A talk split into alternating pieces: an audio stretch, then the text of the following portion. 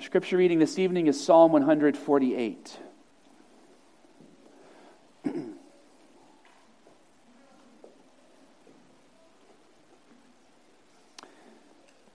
For the sake of our catechism lesson, the psalm plays the same role that I suggested for Psalm 104, an expression of praising God for how his attributes, his character is made known through the creation. Psalm 148. Praise the Lord. Praise the Lord from the heavens. Praise him in the heights. Praise him, all his angels. Praise him, all his hosts. Praise him, sun and moon. Praise him, all you shining stars. Praise him, you highest heavens, and you waters above the heavens. Let them praise the name of the Lord, for he commanded, and they were created, and he established them forever and ever. He gave a decree, and it shall not pass away. Praise the Lord from the earth, you great sea creatures and all deeps, fire and hail, snow and mist, stormy wind fulfilling his word. Mountains and all hills, fruit trees and all cedars, beasts and all livestock, creeping things and flying birds kings of the earth and all peoples, princes and all rulers of the earth, young men and maidens together, old men and children. Let them praise the name of the Lord, for his name alone is exalted. His majesty is above earth and heaven. He has raised up a horn for his people, praise for all his saints, for the people of Israel who are near to him. Praise the Lord. This is the word of the Lord. Thanks be to God. Let us pray. Our Father in heaven, we praise you for your word, for its beauty, for the joy and delight in reading it, for uh, the good things of your creation that it turns us toward. We pray that as we do this, you would enable us to truly turn toward you as the Creator, as the one who is the source of all that is good, and that you would teach us to acknowledge this in our prayers and our songs before you, as our Lord Jesus Christ taught us to pray. For we pray in Jesus' name, amen. Our lesson from the Heidelberg Catechism this evening is Lord's Day 47, as we continue to work through now that portion of the Catechism that's going through the petitions of the Lord's Prayer. We'll read this question and answer responsively. Lord's Day 47 of the Catechism. What does the first petition mean? Hallowed be your name means, help us to truly know you to honor, glorify, and praise you for all your works and for all that shines forth from them. Your almighty power, wisdom, kindness, justice, mercy, and truth. And it means help us to direct all our living, what we think, say, and do, so that your name will never be blasphemed because of us, but always honored and praised. Congregation of the Lord Jesus Christ, as we uh, continue our study of the Lord's Prayer and the Catechism, I want to remind us of the language of the Catechism last Lord's Day, last Sunday evening.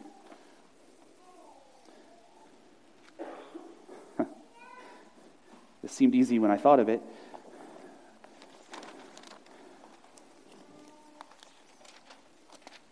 All right, it's on page 894 in the back of your Psalter hymnals.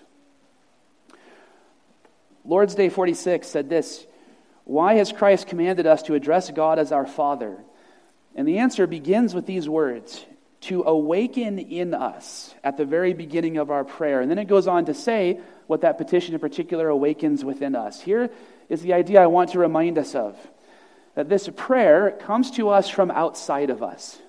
And part of what that means is that it is given to us as something we are to enter into, something we are to say, with the expectation that we would be formed from the outside in. You might remember last Sunday evening, I contrasted this with how we often think about prayer as being the overflowing of something we are already thinking and feeling. And so then we have all sorts of issues with what does it mean to pray sincerely if you pray the same things over and over? What does it mean to pray sincerely if you are praying a prayer of confession printed in the bulletin? Or what does it mean to pray sincerely if you pray the Lord's Prayer? If we think of prayer and song as the overflowing of something we're already feeling, and instead we simply pray words we are given, well, then are we being insincere? And the idea we need to, to deal with, I think, to be more comfortable with, as I've tried to challenge us many times, is one of the things the scriptures expect us to do, in the Psalms, for example, is to go through the motions. To go through the motions of praying certain things, so that as we do so, we are shaped and formed by it. The Lord's Prayer, then, is giving us things to pray that we might not otherwise have thought or felt. That doesn't mean when you pray it, you're being insincere. You are rather sincerely wanting the Holy Spirit to work in you as you pray the words. And so, though you may not be feeling the particular thing that it says, it is nevertheless a sincere thing to be doing because you are the one choosing to pray it and to use the words Christ has given. All right, what I'm suggesting is that that is embedded in the way the Catechism speaks when it says to awaken in us. Jesus gives us words to pray to awaken in us something that might otherwise not have been there. Well, this evening, that is our expectation as we come to the petition of the Lord's Prayer Hallowed be your name. And there's three things I want to set before you this evening that that petition, the Catechism tells us, is awakening within us. The first is the importance of knowing God. Second, that we are to praise God for his attributes. And third, that we are to honor God's name in all of our living. First, knowing God. This prayer expresses a commitment to growing in our knowledge of God. The Catechism says this Hallowed be your name means help us to truly know you. Now, we, we need to ask how does the Catechism get there? What is the truth? What is the reality that is the case that Catechism actually doesn't say, that explains why it would say hallowing God's name, treating God's name as holy, honoring God's name includes knowing God. How do we get there? Well, the way we get there is letter A, the scriptural theme that God's name represents who he is his nature, his character, his reputation. This is perhaps the big idea. If you want to make sense of what we are praying when we say, Hallowed be your name, that God's name, in fact, the word name, is a way of referring to his character, his reputation. This is, of course, not foreign to us. We speak this way in ordinary conversation about someone's reputation. They have a good name. Well, that is something of, of what we're saying regarding God. Psalm 148, verse 5, speaking of the creation, let them praise the name of the Lord, for he commanded, and they were created. And when it says, let them praise the name of the Lord, what it's speaking of is the creation, the sun, the moon, the stars in this case. Well, how does that make sense? How does the creation praise the name of the Lord? Well, on the one hand, it's poetic language. We don't have to parse it out. There's this beautiful sense in which creation declares God's glory, but we can dig into that more deeply.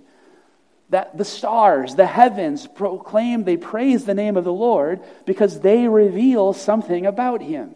They say something about Him. His character, His reputation, who He is, is revealed in the creation. And that means then that the creation praises His name. His name is Him, making Him known, revealing Him. So if we are going to praise His name, we have to know Him.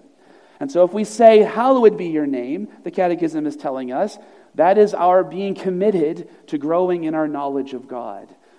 Letter B, there's something here I want to highlight that maybe it's easy to skip over or take for granted. This means, letter B, that knowing God is possible. Knowing God is possible because He created us to know Him and to enjoy fellowship with Him. Do not take this for granted. There are many who would, in a sort of pretend humility, throw up their hands and say, Who can know anything about God? Especially when you encounter mysterious things about Him, things you cannot fully wrap your mind around. Many are tempted to come to the conclusion that therefore means we cannot know Him. But the fact that we cannot know Him fully the fact that we cannot wrap our minds around who he is does not mean we do not know him at all. And in fact, to say we cannot know him, though it's often said with a posture of being so humble, is in fact a kind of pride. Because it is saying God cannot make himself known. But what are we confessing? When we say, Hallowed be your name, we're saying that means we're committed to knowing God. Well, why, how can we commit to knowing him? Well, because we're able to know him because he made us to know him. He created us in His image. He created us with the ability to enjoy that fellowship with Him. Psalm 148, verse 14. He has raised up a horn for his people, praise for all his saints, for the people of Israel who are near to him. Praise the Lord. Now, so much uh, beautiful things could be uh, drawn out of that verse, but for right now, the, what I want to highlight is simply this those who are near to him. That God is able to bring people near to him and to make himself known. That's what we're confessing he did with Israel. And then, beautifully, verse 11 said a moment ago kings of the earth and all peoples, princes and all rulers of the earth, praise the Lord. So, this psalm speaks of in a special way God brings Israel near to him, makes himself known to Israel, but as part of a plan that's calling for the day when all people would praise the Lord. People from all the nations of the world would know him, know his name, and therefore be able to praise him. I also want to highlight that language of being near to God. Knowing God is more than just knowing things about him. It's relational, it's closeness, it's the language of being in covenant relationship with God. But it's not less than knowing things about Him, meaning it does include knowing true things revealed in Scripture. And so it's not just this vague experience, but it includes a commitment to confessing and saying what the Scriptures do say about God. That means when we pray, Hallowed be your name, we are committing ourselves to the hard work of what we are doing right now. We are committing ourselves to the work of studying the scriptures, of learning more about God, of growing in our relationship with Him, with part of what that relationship includes is learning more about Him.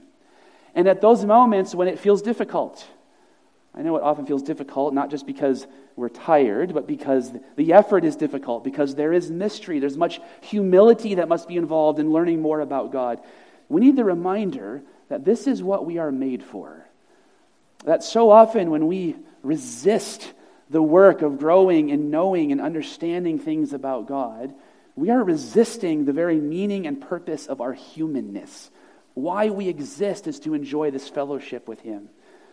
And so Jesus says in John 17, let her see on your outline that knowing God is eternal life. John 17, verse 3, he says, And this is eternal life, that they might know you, the only true God, and Jesus Christ, whom you have sent. But what does that mean? Well, that means we're created for perfect fellowship with Him. In the future glory of the new creation, we will know God without sin being in the way. And be careful, we'll always be creatures. I remember my pastor in, when I was in high school loving to say, uh, Heaven will not be a cosmic question and answer session. Right? How many of you had a question and you thought, well, you know, when I get to heaven, I'll understand it? Well, I mean, not necessarily.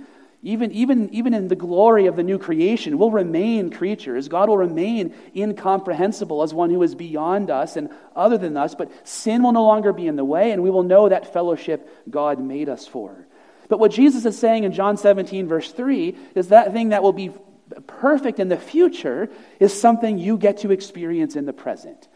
That God makes himself known, and as you grow in that knowledge of him, you are experiencing the beginning of eternal life, what God made us for. The Apostle Paul says it in the other direction in 1 Corinthians 13, verse 12. For now we see in a mirror dimly, but then face to face. Now I know in part, then I shall know fully, even as I have been fully known. That that fullness of no sin in the way, no fleeing from God, no rejecting of things that are true about him that he has made known, but that all that he reveals, all that he makes known to us, being fully accepted, enjoyed, delighted in, that is the future God promises. That, the apostle affirms, now we know in part. Now dimly one day face to face. Well, this prayer, hallowed be your name, is our commitment to that. Christ gives us that prayer and says, This is what you get to do, to grow in knowing who God is. Second, praising God for his attributes. As we grow in that knowledge of God, there is a proper response. And hallowed be your name is not simply talking about knowing, but then responding as we ought to. Continuing in number two, God created us to enjoy praising Him for the ways in which His attributes shine forth from His works. That is, His works, meaning the things He has done. The language of our catechism help us to truly know you, to honor, glorify, and praise you for all your works and for all that shines forth from them. Your almighty power, wisdom, kindness, justice, mercy, and truth. One of the main ways God makes himself known is through what he has done, through his actions, his deeds, what he does for his people. And we can speak of these in two categories. Letter A, there are God's works of redemption. God, that of salvation, that God makes himself known, his name, his reputation, by the things he has done in the saving of his people. This is part of what is in view at the end of Psalm 148, verse 14. He has raised up a horn for his people, praise for his saints, for the people of Israel who are near to him. That God acted throughout the story of Israel to save, to rescue, to protect, to defend them. And in all of that, he was being made known. Psalm 149, verse 2, uh, just you know, continuing on that page. Let Israel be glad in his maker, let the children of Zion rejoice in their king. I love this word in this context, in this psalm, the word maker. Now, when we hear that, we probably think initially, well, that's speaking of God as the creator, that he created Israel because he created all things. And that, of course, would be included, but that's going to be letter B. In this context, works of redemption, Israel, God as Israel's maker means that God is the one who made them as a people. He made them as his covenant people. That when he called them out of Egypt, when he made his covenant with them, he, in a sense, brought them into existence as a covenant people. And that is something that makes, God's, makes God known.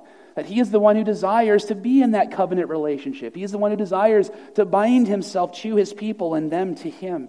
And so we then, in response to that, as we learn the story of Israel, the great acts of God, we then praise God for what it shows us His commitment, His love, His faithfulness, the things the Catechism lists. We think of the language of Psalm 103, for example, uh, verses 7 and 8, he made known his ways to Moses, his acts to the people of Israel. So here we have what the Catechism is saying, praising God for his works. And then the very next verse, the Lord is merciful and gracious, slow to anger, and abounding in steadfast love. So, first, it's what God has done, but what, what does what he has done show? It's who he is, it's his character. So that the scriptures say over and over that when God does something, it's not arbitrary, it's not random, that what he does is always uh, consistent with who he is. His actions, his deeds are making known who he is. And this is, of course, most of all the case in our Lord Jesus Christ, the one revealing God, his name, his reputation. Well, God created us to enjoy beholding his works and then praising him for them. God created us for that pattern, that rhythm of seeing Him made known, and then the enjoyment of that being completed and bringing it to Him in praise. This is the case also, letter B, for the works of creation. Works of redemption, works of creation. I want to read again the list in the Catechism and listen for how you might even connect some of these words in particular with one of those more than the other, though all of them reveal all of it. Your almighty power, wisdom, kindness, justice, mercy, and truth. These things are not just made known in God's acts of saving, God's acts of redemption. They're also made known in his works of creation. That we can look around at the world and in the creation, though it is marred by sin, though, though, there is a curse, there are things that are twisted and broken, we can nevertheless see shining forth through those works, in the language of our catechism, shining forth God's attributes. Back to Psalm 148. Our scripture reading. Praise him, sun and moon. Praise him, all you shining stars. Praise him, you highest heavens and you waters above the heavens. Let them praise the name of the Lord, for he commanded and they were created. Think of all of the mysteries, all of the deep complexity of the science of outer space. All those things named the sun, the moon, the stars all of that beauty, all of that complexity, all of the, the wondrous things that we cannot fully wrap our minds around, that we continue to explore and wonder and theorize about, all of that is revealing God's wisdom, the order of creation reflecting Him. And so, whatever it is in God's good creation that interests you, whatever it is in God's good creation that is something you enjoy, you are created to complete that enjoyment by going to the one who created those things. And to, do you see the point here? To enjoy doing that. Because it is what you are made for that fellowship with Him, that relationship with Him. Psalm 148 is describing something, not just the things being described, but the, the prayer itself as something to be enjoyed and delighted in. Praising the source of all that is good. Verse 6 of Psalm 148 And he established them forever and ever. He gave a decree, and it shall not pass away. That there's something about the lastingness of the created order, the, the patterns of day and night, of the seasons, that reflects God's faithfulness. That He is the one who sustains moment by moment the creation in existence, and that goodness of His faithfulness is revealed, made known in it. You could go down the list of things described in 148, Psalm 104 from our pastoral prayer, all of the fascinating, beautiful, playful, all the things of creation that are so obviously unnecessary, the things that are, be- that, that, that are overwhelmingly beautiful and good and enjoyable and delightful. These are all things that proclaim and reveal God's character. We are meant, let's say, the prayer, Hallowed be your name, is reminding us that we are meant to live in that relationship with our Creator, to enjoy those good things, and then to turn to Him in praise.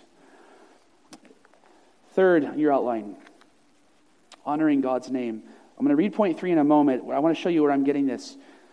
The language of our catechism, after that point where it lists the attributes, continues saying this, and it means help us to direct all our living, what we think, say, and do so that your name will never be blasphemed because of us, but always honored and praised.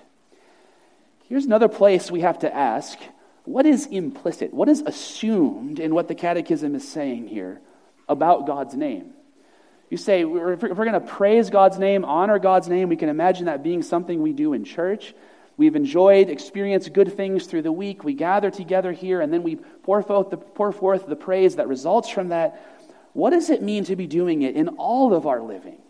Everything we think, say, and do, there is the issue of are we blaspheming, dishonoring God's name, or are we honoring God's name? Well, what is being assumed is now number three on your outline that we bear God's name, and therefore we are called to honor his name in all of life. I find it fascinating when the Catechism does this. It seems like wow, like, isn't that the thing you should have said? Like, that's a really big deal. But the Catechism just assumes we know. It assumes we know that we bear God's name. God's name is upon us, that we, in a meaningful way, represent God in the world, so that whatever we think, say, and do, we are, we are saying something about Him. Well, why would the Catechism assume we know this? Well, there's a lot of broad themes. We are His creatures made in His image. We are that part of the creation that is able to speak, that is meant to show forth his glory by imaging God in the creation. But there are two examples in particular where this language is used more specifically in Scripture about us as his covenant people. Two examples baptism and the benediction. First, baptism. The language of Jesus in Matthew 28, when he commands his disciples to baptize, he says this Go therefore and make disciples of all nations, baptizing them in the name of the Father and of the Son and of the Holy Spirit. Now, you may have noticed, there's some folks here, you may have been troubled by this question, that the ESV here says in the name of, but our form for baptism when I baptize says into the name of. Now, some of you, if you have your ESV open, I don't know about the Pew Bible, but some of you may have a footnote on the word in, and it will say or into. Well, there are different words in Greek that translate into English with the word in. The word here is one that could, and I believe should, be translated into, because it's the one that communicates movement. It communicates direction, a kind of transition. And the point here is that a change in baptism, a change, a transition of movement is being marked, that you now bear the name of the Father and the Son and the Holy Spirit. That the name is placed upon you. And so we say in the baptism formula that you are baptized into the name of God the Father, the Son, and the Holy Spirit. What that means is that baptism is saying to you that you now bear God's name that you represent him as one who belongs to him as part of his covenant people. So the implication then is that wherever you go, whatever you think, say, and do, it somehow involves God's name. Another example is the benediction. In Numbers six, this is the famous words. I'm not sure why I'm looking it up. Obviously, I haven't memorized, but where the Lord says to Moses to tell Aaron to bless the people, saying, The Lord bless you and keep you. The Lord make his face to shine upon you and be gracious to you. The Lord lift up his countenance upon you and give you peace. And then he says in verse 27, this is the verse quoted on your outline So shall they put my name upon the people of Israel, and I will bless them. Put my name upon. Now, the name of the Lord is used three times the Lord. If you have your Bibles open, the Lord there is in all caps, meaning this is not just Lord as um, speaking of uh, leadership or authority, but this is the word Yahweh, often translated Jehovah, the name of God. And notice also it's used three times. That's interesting in the light of what then would be the Trinitarian formula at baptism. Father, Son, and Spirit. There's a kind of anticipation of the fullness of God's being being more than just oneness reflected in this. But the point for our purposes this evening is that then uh, the Lord says, So shall they put my name upon the people of Israel. God places his name upon you every time you receive the benediction on the Lord's day. Well, what does that mean? Well, what it means isn't really the point right now for the catechism. The point is that you bear God's name. But what does it mean? It means something relational. It means something covenantal. It means that you are now you are identified with God in a particular way as His covenant people. It means that um, that you are represented by Christ in terms of Him being the head and you being the body. It's the Holy Spirit being promised to you. It's the relationship with God as your Father, being given a name. Name has that sort of a family relationship idea. All of these things and so much more are included in this. It is the language of covenant nearness. That the Creator, in placing His name on you, is saying that you are near to Him, in fellowship with Him, in relationship with Him. So much more could be said there. What, what's the purpose for the catechism? Letter B. You are always saying something about God. The only question is whether the things you say are true and honoring of His name. Or, conversely, if whether the things you say are false, are dishonoring, are blaspheming of God's name. Now, do you, do you sense the challenge of this? You don't get to decide whether or not you are saying something about God.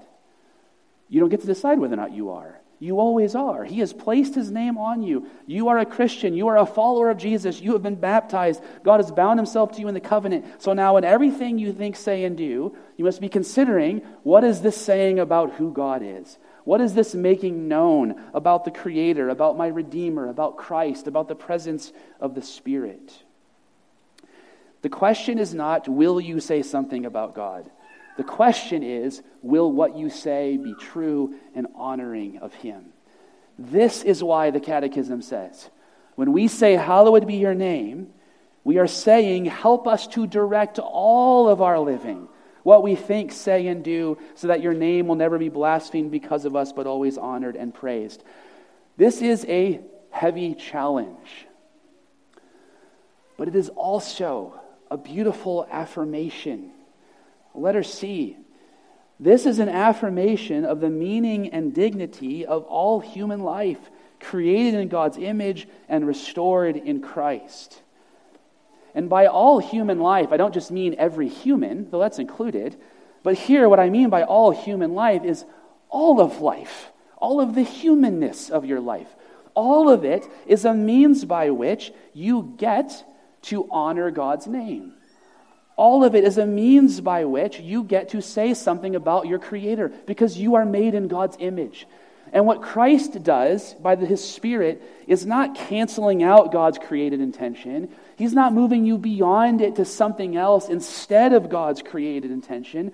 Rather, what God is doing in Christ is restoring us to how we were created to be. And how we were created to be is that in everything we do, all of our living as God's creatures, we show forth His image and honor His name. And the gospel restores you to that. Now, you might be sensing this is the exact same point we ended with this morning, and it basically is. Because here's what this does whatever you're going to be doing tomorrow, in the ordinariness of God's creation, whatever season of life you are doing it in, right? We have, we have whole areas of life that much of the Christian church does not view as being spiritually meaningful at all. We have seasons of life that our culture does not view as being meaningful at all. We have so much of things reduced simply to economic productivity and also these kinds of cultural trends that can then make us doubt the meaningfulness, the significance of the very common, ordinary things God has given us to do. But what our catechism is affirming, because of those beautiful scriptural themes we have looked at, is that all of it has dignity, value, purpose, meaning in this fellowship with God as your creator. Specifically, in terms of the catechism this evening, all of it is a means by which you honor God's name.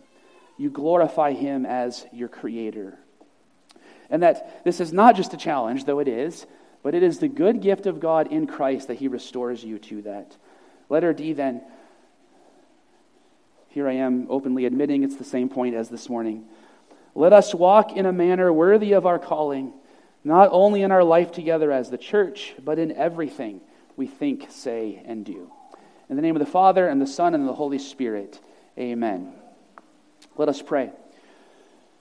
Our Father in heaven, we pray that you would encourage and strengthen us in all of the many callings and tasks you have given us in this coming week. We pray that you would encourage and strengthen us in all of the different seasons of life that are represented in this place. We know, we are sure that there are many here for whom perhaps at this very moment this is difficult things you have given us to do that feel small or insignificant, seasons of life that feel like we have nothing to offer or contribute. And so we pray that you would give us a growing sense of the value, the goodness of every moment of this life as your creatures living in fellowship with you as our Creator. This is a, a, a, joyful life that you have given to us in Christ. And we pray that by your Spirit you would give us a growing experience of it. For we pray in Jesus' name. Amen.